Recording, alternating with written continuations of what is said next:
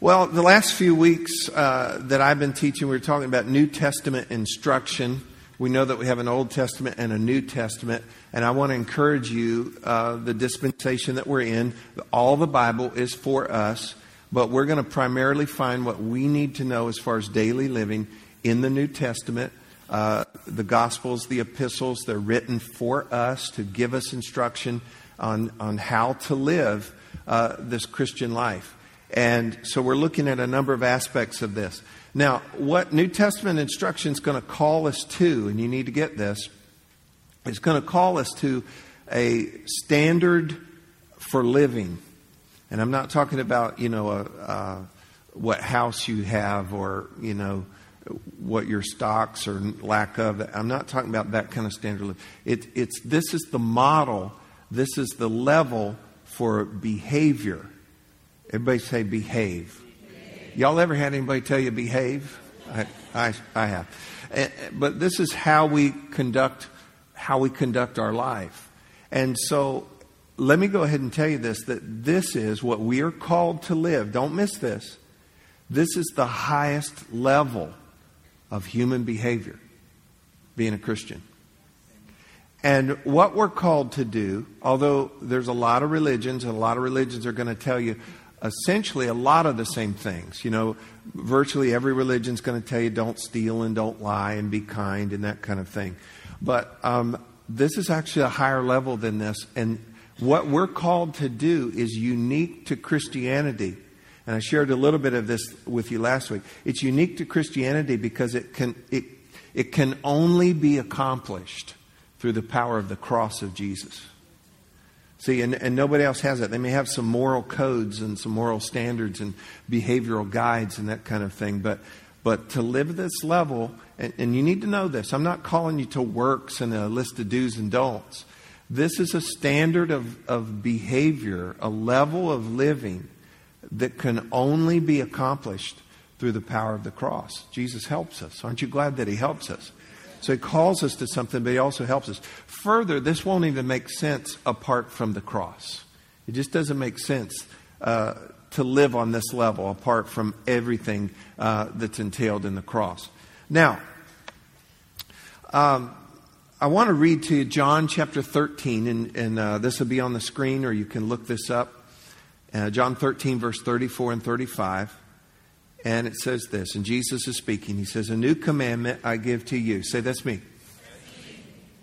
That you, there you are again, that you love one another as I have loved you, that you also love one another. By this, all will know that you are my disciples if you have love for one another. So, three times in those two verses, he's making a real point of what he's trying to get across to us here. Now, let me back up and say that all New Testament instruction, the themes, the emphasis, pretty much all find in their context this idea of one another, one another. And also the major one of the major themes of the New Testament of course is is what? I heard it. Love. Y'all, this is not a trick trick question here. This is not algebra class. Okay? So love. Go, go ahead and say it. Love. How many of would admit we probably don't understand love like we need to? But yet it's so important. This, this command that he gives that we love one another. Everybody say, love one another. This is second only to his command that we're to love the Lord our God with all of our heart and soul and mind and strength. That just means everything I am, everything I can do, I want to do it in a way that expresses love for God. I want to put my back into it. I want to go for it. I, just want to love God. And second only to that command is this command is that we love one another. And so I want to look at this because the rest of uh, New Testament instruction that we will look at, and as you read through the New Testament, you're going to see that it says, you know, don't be angry and forgive and speak kindly and be thankful. And all. all of those things really find their context in this whole idea of how we interact with one another. And what Jesus said about one another mostly is that we are to love one another. Say it again love one another. All right, let's look here because this is going to get real strong here for a moment. In 1 John chapter 4, verse 7, and again, this will be on the screen. Uh, this is in the New Living Translation. Now, let me stop just a second here. We put verses on the screen not to dishonor God's Word, but to make sure that everybody can see and read the Word of God, okay? Because uh, sometimes people say, well, you know, uh, do we still use Bibles? Absolutely. And every time you come in, there's a cart over there and a cart over there with Bibles. And if you need a Bible, you know, for service, you want to follow along, get one. You know what I would do if even if I forgot my Bible or didn't have, I'd get one just so I could hold it. How many of you? Well, maybe not, but I mean, as a little kid, I can remember going to baseball games. Like we had a, a farm team. Uh, it was the Leesburg Athletics. They were hooked up with the Oakland Athletics at that at that time. Y'all, y'all, it was last century. Okay.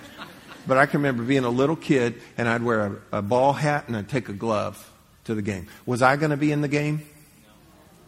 I was.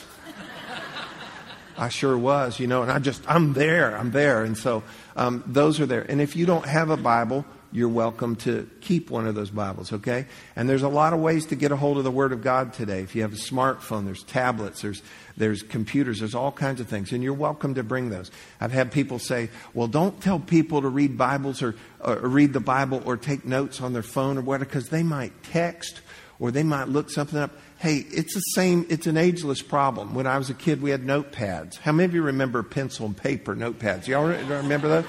And, and did you only take Bible notes?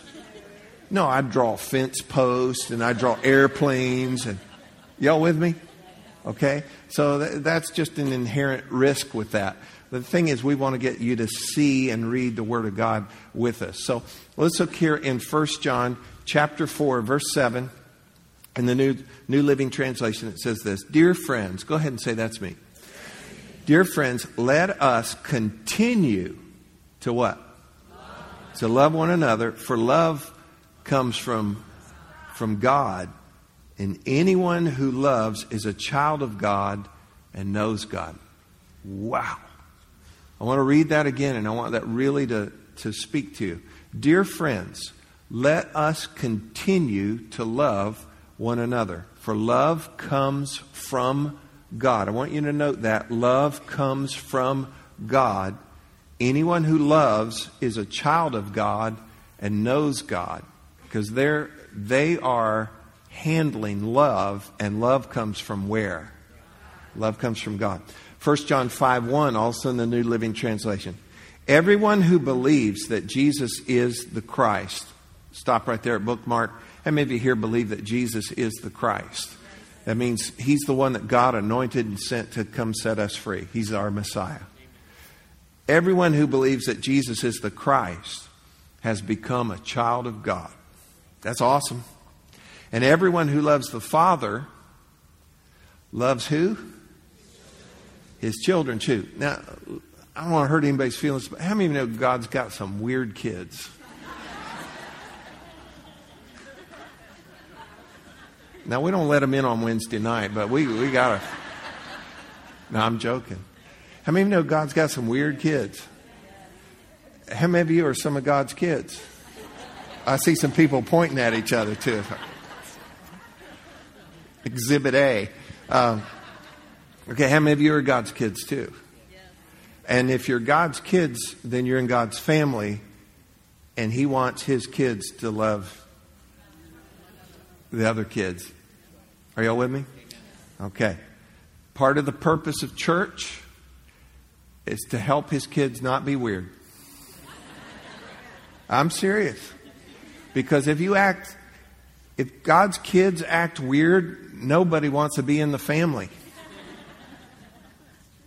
Do y'all hear me? They don't even want to go on a trip with you or nothing. I don't want, I don't want to be near that. How many of you, uh, let's, could we get real? This is called real life tonight how many of you before have seen some of God's kids, and maybe they were, maybe they weren't, weren't, that just really didn't represent the family very well? Okay. And, and certainly didn't make other people want to be in the family. And so that's why I'm very serious, although we, we laughed about it, I'm very serious. Part of the purpose of church is to help us to not be weird kids. So we can represent the family right. Amen. All right, let's keep going. So everyone who loves the Father loves his children too. 1 John 4, verse 20 and 21. If someone says, I love God, and hates his brother, he is a what? He's a liar. For he who does not love his brother, whom he has seen, how can he love God, whom he has not seen? And this commandment we have from him that he who loves God must love his brother also. Now, I don't have the verse right, right now in front of me, but it occurs to me in John 17. Jesus talked about, and he prayed in, a, in his, it was an intercessory prayer, high priestly prayer. He prayed that we, we, his followers, his kids, would be one. Okay, we would be one. And that means that we would be, we would harmonize, that we would be unified, that we would get along that we would take care of one another. And he said, if we would do that, then the world, and that means those that aren't in the family of God, and for some not in the family of God yet, they would believe that God's really real. Amen. Do you see how important this is? So if we're going to be one, if we're going to get along, how many of you know can, you can do just about anything temporarily? How many of you could probably fake a British accent for a sentence or two? But if you get interrogated at customs, you're going to blow it, right? You know? We can act nice for a little bit. You know, or, what a, we're not talking about that. We're talking about real deal. We've got to have something to help us do this. So, all of those verses in mind, this is, this is a strong statement that I want to make to you.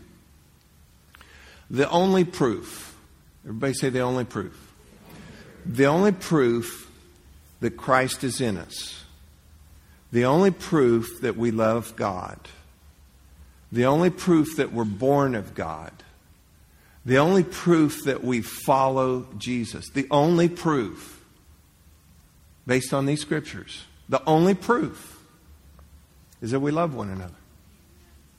Now, let me take this a little bit further, and this, is, this, this gets critical here by what I've just read you, and specifically in, in John 13, the first passage that we read, Jesus actually gives the world the right to judge if we're real deal or not on that basis.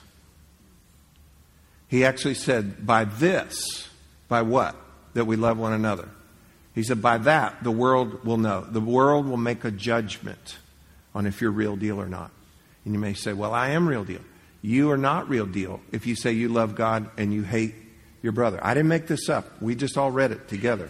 Y'all see me? Yes. And, and so this is the criteria. We have to love one another. It's New, New Testament instruction that we do that.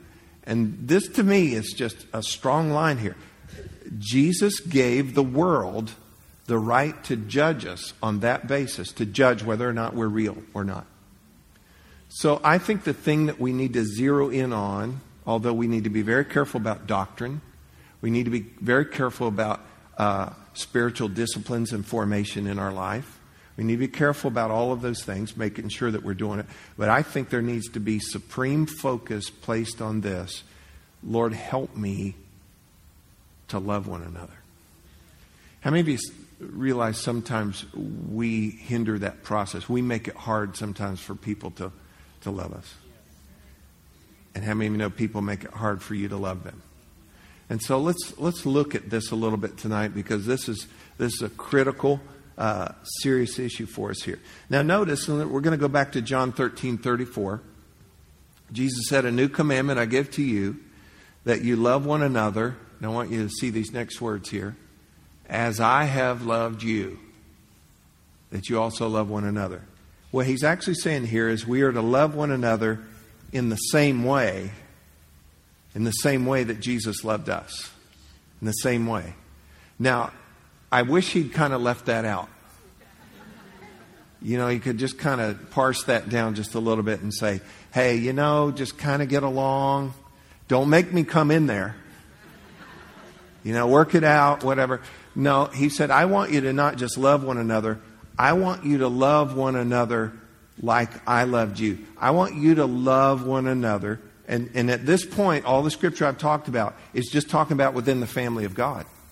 Okay, we're not even talking about those that are outside the family of God. This is within the family of God. We'll, we'll get there a little bit later. But he's saying, I want you to love one another. But I want you to love one another like I have loved you. Wowzer.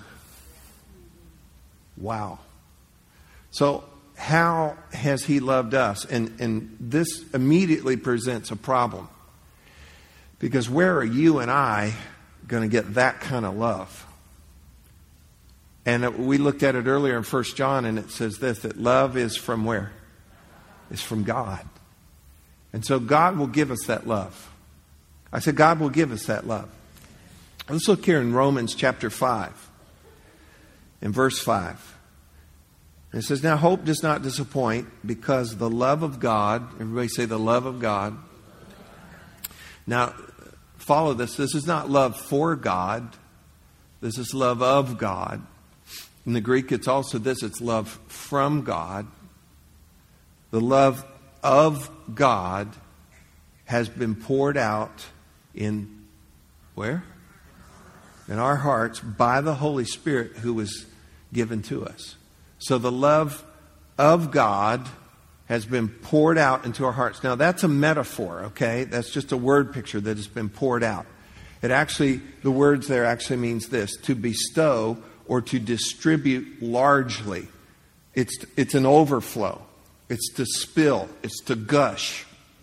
And so God pours his love. And before we leave here tonight, you know what we're going to do? We're going to ask him, fill me up. Why do we need to be filled up again? We leak. Come on, we leak. How many of you sometimes we get some really bad mileage? Okay? Okay, we're leaking that bad. And so we need him to we need him to fill us in this way. So the love of God, the love of God, and, and I want you to get this because we have to correct our thinking just a little bit. Is this something we're waiting on to happen, or is this something that has happened? It's not only something that has happened, it's something that can reoccur. The love of God has been, is poured out into our hearts by the Holy Spirit who is given to us. So, if we're going to love one another the way that Jesus loved us, we're going to have to have that brand of love. We talked about this just a few weeks ago, actually. The human kind of love is very feeble, it runs out real quick. Just the type that we say, okay, I'm going to love them if it kills me. Here I go. Okay. Our love is just so impatient, is it not? I mean, it wears out real quick. We've got to have a better brand of love. And thank God we have the love of God. I want you to say this with me. The love of God, love of God is, in me. You need to know that. The love of God is in you. And now, what we have to do is when we get ready to love somebody, which we should do all the time, I'm going to have to use that love. And I pray that you'll work through this and grow in this so that you realize that you're actually tapping into that love. Not just your human love, but you're tapping into the love of God. There's, there's difficult situations, and I'll talk a little bit more about in a moment. There's difficult people, there's difficult times. And you need to know, you need to separate it right here. You need to know, my love won't cut it. You know, sometimes there's people that really need your help. And if you try to help them only with your human love, your human love should engage for sure, but you've got to have the love of God to really make the difference. But that love of God is, it, you're going to realize I'm going to have to have the love of God to help encourage this person and, and to do what I can to help them all the way through and not get impatient with them Amen. and not get mad at them, not want to abandon them. It's like, how many problems can you come up with? You know, it's the love of God. That's the kind of love. How many of you know that God needs a, a heaping, helping of love every day just for you? How many of you know that it probably takes some real patience to keep loving you? And so, the same way that He loves us, of you, when you talk to the Lord, you want Him to pay attention to you? That takes love. That takes love. Let's keep going. So, he pours his love into our heart. Galatians tells us that love is actually fruit. That also is a work of the Holy Spirit within us that is going to produce love. And then what does that love look like? And I'm just really simplifying here tonight. In Galatians 2:20, I love this passage. It says this, I have been crucified with Christ. It is no longer I who live, but Christ lives in me. Say that. Christ lives in me. And the life which I now live in the flesh, I live by faith in the Son of God who loved me. Everybody say, love me. And he did what? Gave himself for me. So, what does this love that he loved us with, what does that look like? He gave himself. What do we do? We give ourselves. We give ourselves. In Ephesians, which is a picture of Christ in the church, he's talking even about marriage here in Ephesians 5:25. He says, "Husbands, love your wives. Love your wives, just as." Everybody say just as. It means in the same way. In the same way, just like we read earlier in John 14. I want you to love one another just like I've loved you. So he says, Husbands, love your wives just as Christ also loved the church. So he loves the church. And he what? He gave himself for her, for the church, for you. He gave himself. So this love that we're to have for one another is the love of God, because human love's not going to go very far. So that there is unity within you, you also need to love that person with a human love as best you can. But again, that's only going to go so far. But you've got to tap into and release and trust and believe God. God, I need your love to love this person. And what is that going to look like? It's, you're going to give in some way. You're going to give in some way. Well, I don't want to love anybody then. No, you're going you're to give, and I'm not I'm not talking financially. Sometimes it is though. I said sometimes it is though. No, y'all y'all loved and gave and uh, helped a bunch of our students be able to make it to camp a week or so ago. What is that? That's love. Love love gives. And the way that He loves us, He gave. You give time, you give energy, you give attention, and it's not always convenient. Now, I have some other stuff, but I don't want to. I don't want to get into this, so I can't. I want to be able to give it a full treatment here. Um, let me move on to something make this very practical about love. 1 Corinthians 13, and we're not going to turn there right now, but it says this that love is, and I know I've had you repeat a lot of things tonight, but that's a teaching tool, okay? Love is. I want you to say love is. Love okay, and he goes on, he says, love is kind, and love is patient, and love is not boastful, and it's not proud, and and doesn't get all puffed up and doesn't keep track of all the wrong somebody did against you and it's ever ready to believe the best. Let me tell you something about love. It's defining it. It's giving it's giving descriptions on it. Listen listen to me on this. Get this. Love is predictable. It's not boring. You can be very creative with it. But love is predictable, which means this, and we should have this, okay? Hear me. When we love one another with the love of God, you should be able to predict what somebody's response is going to be. You hear me? If I go to somebody that I know loves me and I go to them and I have a problem, I should be able to predict what they're going to do. Are you, are you seeing what I'm saying? I should be able to predict if I have messed up. What if, what if somebody comes to you, and, and we see this all the time, we don't know what they're going to do.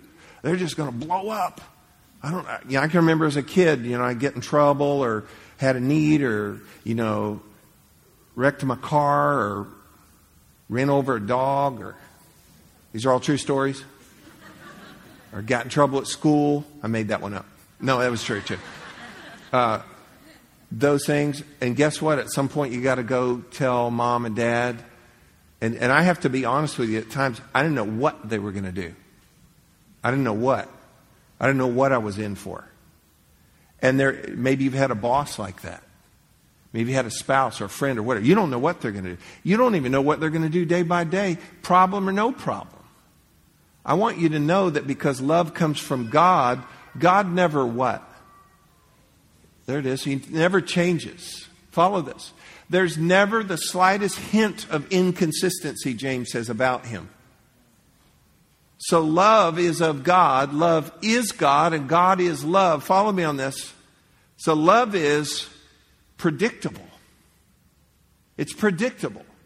Here's a few things I wrote down about, about love, and then we're going to wrap this up. Love is kind. So if we're going to love one another, everybody say love one another. Look at me on this one. Look at me. I think then it should just be predictable. You should just be able to count on it that God's kids who have the love of God in them, they're kind. There should not be rude children of God. There should not be aloof children of God. I think part of kindness is this, and, this is where love really starts to come to bear, is that you have the ability from God to be able to put people at ease. People you don't know, people you do know, somebody going through something hard, somebody rejoicing about something. Guess what? Love does this because we're part of one another. When you suffer, I feel it with you. Something good happens for you, I'm envious. No, you rejoice with them. It talks about that. So if something good happens for you, cheer them on. Something bad happens for them, well, they had it coming. They probably had sin in their life. I've watched them sin. I'm pretty sure. Get over it. You're not a judge. And Paul even warns, he said, you know, you be careful. You're inexcusable, actually, that you judge somebody else and you do the same things. So we need to just get out of the judge business and be a child of God and we love one another and we love one another with a love that comes from God. And therefore, and i want to expand this a little bit more, therefore we should be predictable. Not boring, but predictable. It should be predictable Meadowbrook Church, hear me, church family. When we come to come together here or we're anywhere else, let's just take here because we're here right now. And somebody comes in here and it's their first time in, and I hear it all the time, so this is good. But you better keep it up. They come in and go, everybody was so kind. And you better be. Or I will be unkind. No, no, hear me. Your, your role when you come here is not to get your two tons of fiberglass and metal in between two lines out there. Some people can't even do that without losing all joy and happiness. I didn't want to park there, I want to park over there. Lost it before you got in the building.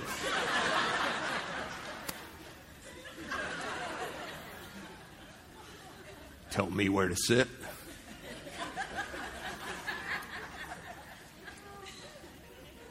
But, but seriously, when, when we come, we just need to be kind. And somebody come in here, they should just, everybody should be nice. And, and uh, I know what I was saying.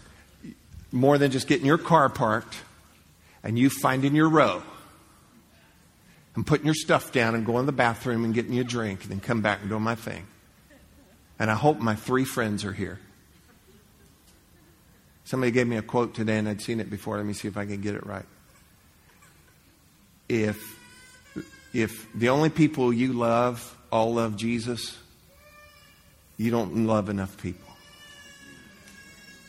And you you got to have that love of God. See, she knows, he knows. But we just need to be kind. It should be predictable. You should just know that when you find a real deal child of God, they're kind. Say amen. amen. I believe that love serves. I believe that love gives. And, and let me just add on a couple here real quick, and then we're going to wrap this up. I believe that love helps. Because love, there's something about love is I want to fix what's wrong. I want to help you. And part of that involves this because you can't help everything. You know, there's some people in Alicia and I's life even right now that there's not, I, there's some things I don't know how to help. The only thing I, I know to do, and I've been doing, and I'm thinking of one individual right now, the only thing I can do is cheer her on. It's just to cheer her on. and tell her you look to your future and God's got something good for you and you're going to get through this. And I prayed for you today. And just to cheer them on. And that's the, that's the love of God. Are you hearing me? So none of us can get cocky about love. Man, you should see the way I love and serve and I'm kind. And you're a goober, is what you are. How do you get confused? That's, that's as bad as prayer pride. Have y'all heard of prayer pride? You know, when I pray, things happen. yeah, you're awesome.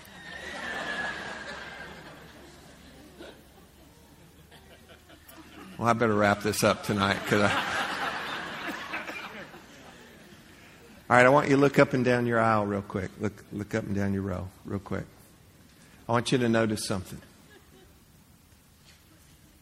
There's every age, there's all kinds of colors.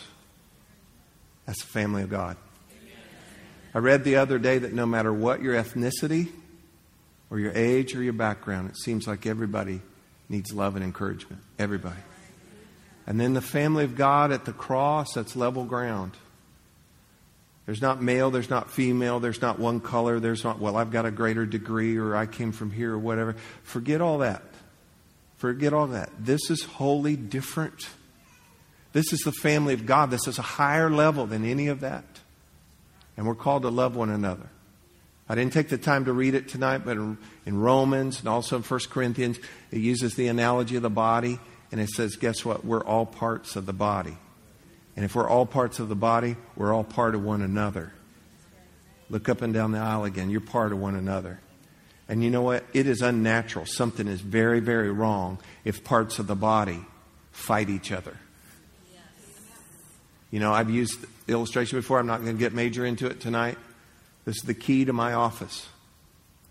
And normally, just because of where the door is, and I'm left handed for some things, right handed for something, I'm carrying things, I usually keep that key in the right pocket. And when I get to the, get to the door, my right hand unlocks that. And you know what? I don't have any issue with my left hand saying, Could I talk to you?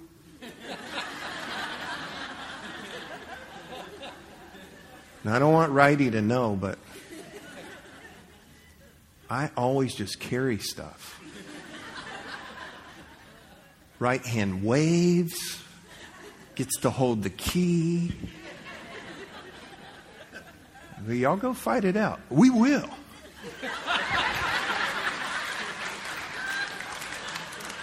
How many of you know if that's going on, something's really broken? Something really. And I could, I have about an hour routine I could do on that, okay? But that doesn't work. That's unnatural. You know, you get, you get something, a little itch or sting or something in the middle of your back. Guess what? All the body gets involved. Whoa. Right? Why? Because we're one. We're all part of one another. I care. I care. There's not one part of my body that I'm not going to come to the rescue somehow to try to help out. Jesus, help to see that we belong to one another. We're part of one another. We're to love one another. It's the only proof that you're real deal is if we have love one for another. Amen. Did you get anything at all out of this tonight?